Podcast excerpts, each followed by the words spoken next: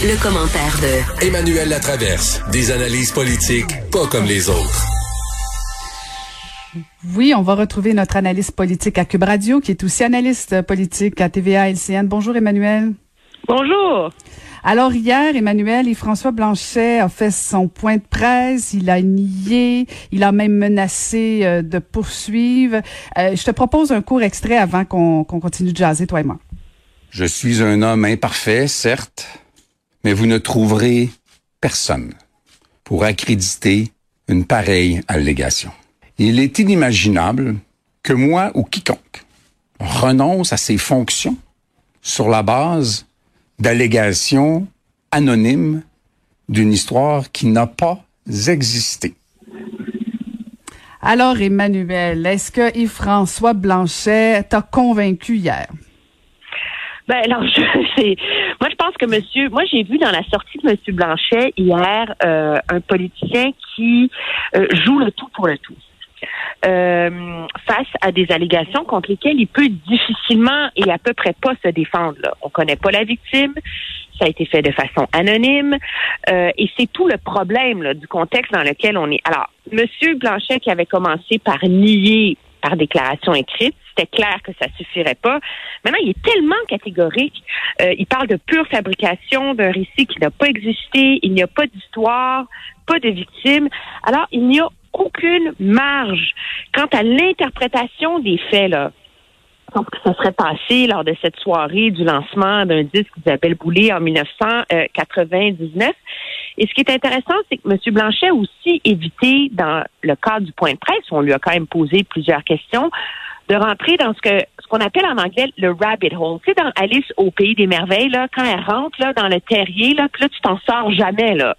Alors, c'était c'est le risque d'avoir à répondre à des allégations. C'est que là, on est dans le détail de ceci, cela. C'est clair, moi je pense que M. Blanchet était très bien conseillé par un avocat euh, par euh, pour éviter là, de rentrer dans des détails qui laisseraient place à l'interprétation. Moi, je pense que dans le contexte actuel où on sent un immense malaise face euh, euh, une levée de bouclier là, face à cette vague de dénonciations anonymes. Monsieur euh, Blanchet, en étant aussi catégorique, permet de se placer comme pas comme une victime, absolument pas, mais comme quelqu'un qui n'a rien à se reprocher. Mais c'est un pari risqué, on s'entend, parce que là, il est accusé essentiellement d'une agression sexuelle, tu sais.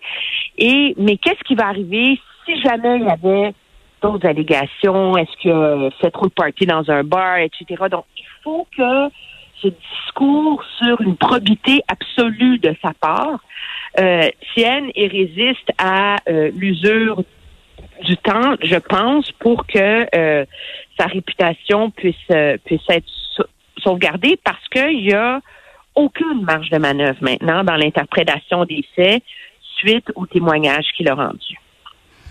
Et il a joué gros, Emmanuel, parce que quand il a dit euh, la phrase là, de l'extrait, euh, vous trouverez personne pour accréditer euh, le fait que j'ai commis ces gestes. c'est soit que ça va susciter, les, soit, soit que les victimes vont sortir, la victime va sortir, soit qu'il y en aura d'autres, ou ça va être effectivement fini. Mais est-ce que c'est suffisant pour tourner la page, selon toi? Mais je veux dire, c'est c'est suffisant pour tourner la page. On verra. Moi, je partage ton opinion qu'il a joué très gros, qu'il a il y a un risque là-dedans à, à, se placer dans une ligne où il y a justement pas de marge de manœuvre. Là. Et donc, ça sous-entend qu'il n'y aura personne d'autre qui va euh, venir avec des témoignages sur des comportements. Mais là, c'est parce que ça fait partie du problème du débat actuel. Là.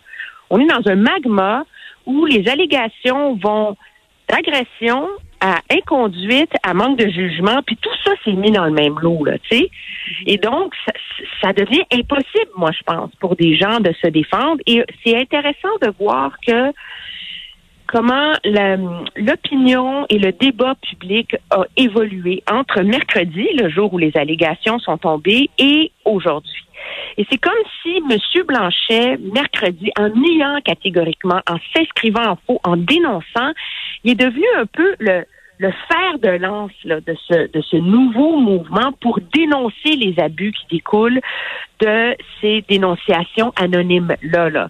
Euh, on est passé d'un contexte de courage de dénoncer à une injustice profonde. Là, parce que si en effet M. Blanchet n'a rien à se reprocher, c'est absolument tragique ce qui est en train de lui arriver. Là. Euh, moi, je ne le sais pas, toi tu le sais pas, personne ne sait, mais il va toujours y avoir un soupçon au-dessus de lui maintenant, et il ne peut pas se défendre. Euh, si on connaît pas la victime, si on n'a pas d'autres détails, si euh, etc. Mais je pense que son statut de chef de parti, l'image très rigoureuse qu'il a dans l'opinion publique, lui ont donné les moyens politiques de d'être plus agressif dans sa contestation de cette méthode d'allégation que quelqu'un qui est un chanteur qui est connu pour avoir eu une vie un peu euh, dissolue sur les bords euh, par moment. Et il a raison quand il dit on ne, mais il va très loin quand il dit on ne peut pas prouver ce qui n'a pas existé. On ne peut pas mais ça sous-tend le fait que des gens comme lui et d'autres ne peuvent pas se défendre contre euh, des inquisitions euh, anonymes. Là.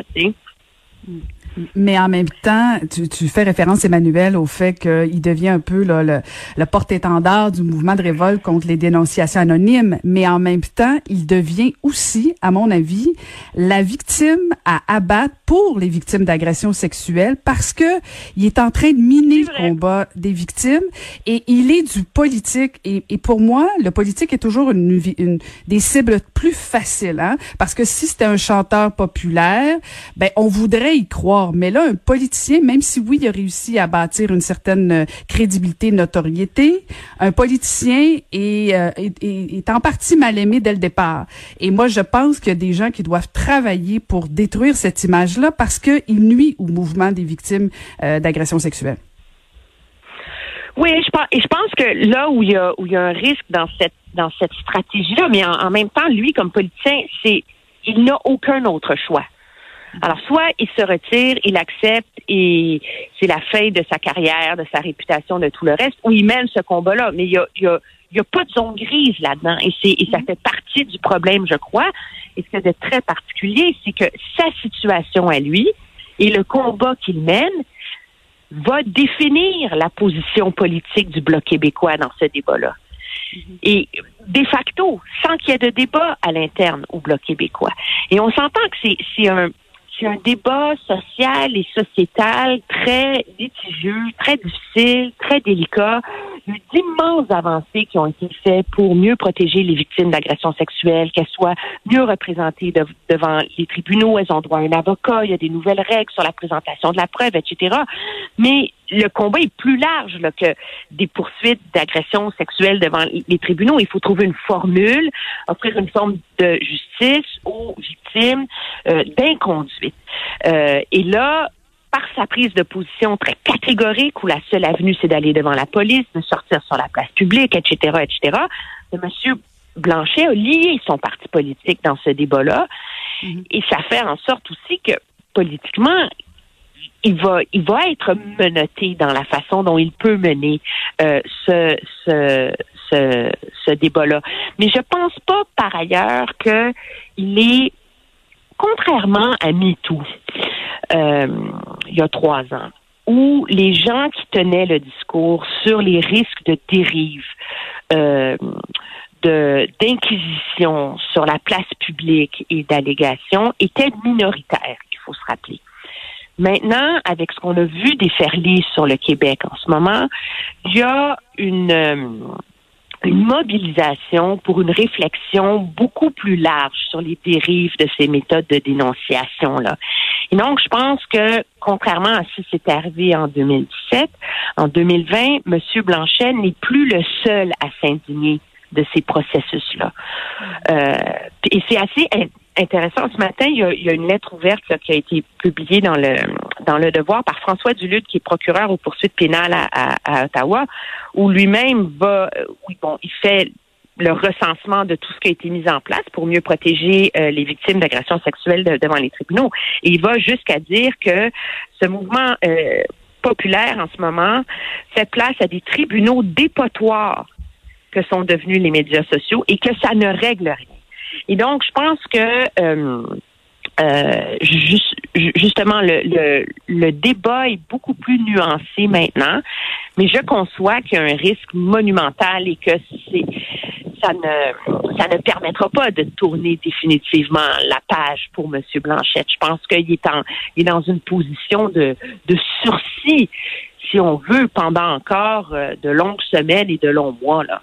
Mhm. Et il a amené avec lui euh, ses députés du Bloc québécois parce qu'on a vu qu'ils ont sorti un communiqué disant qu'ils étaient derrière leur chef. Alors, effectivement, il joue très gros. Il joue euh, non seulement sa carrière, sa vie personnelle, mais aussi euh, tout, tout, tout le mouvement du Bloc québécois. Sa réputation et sa vie, ça, oui, exactement, plus largement, là.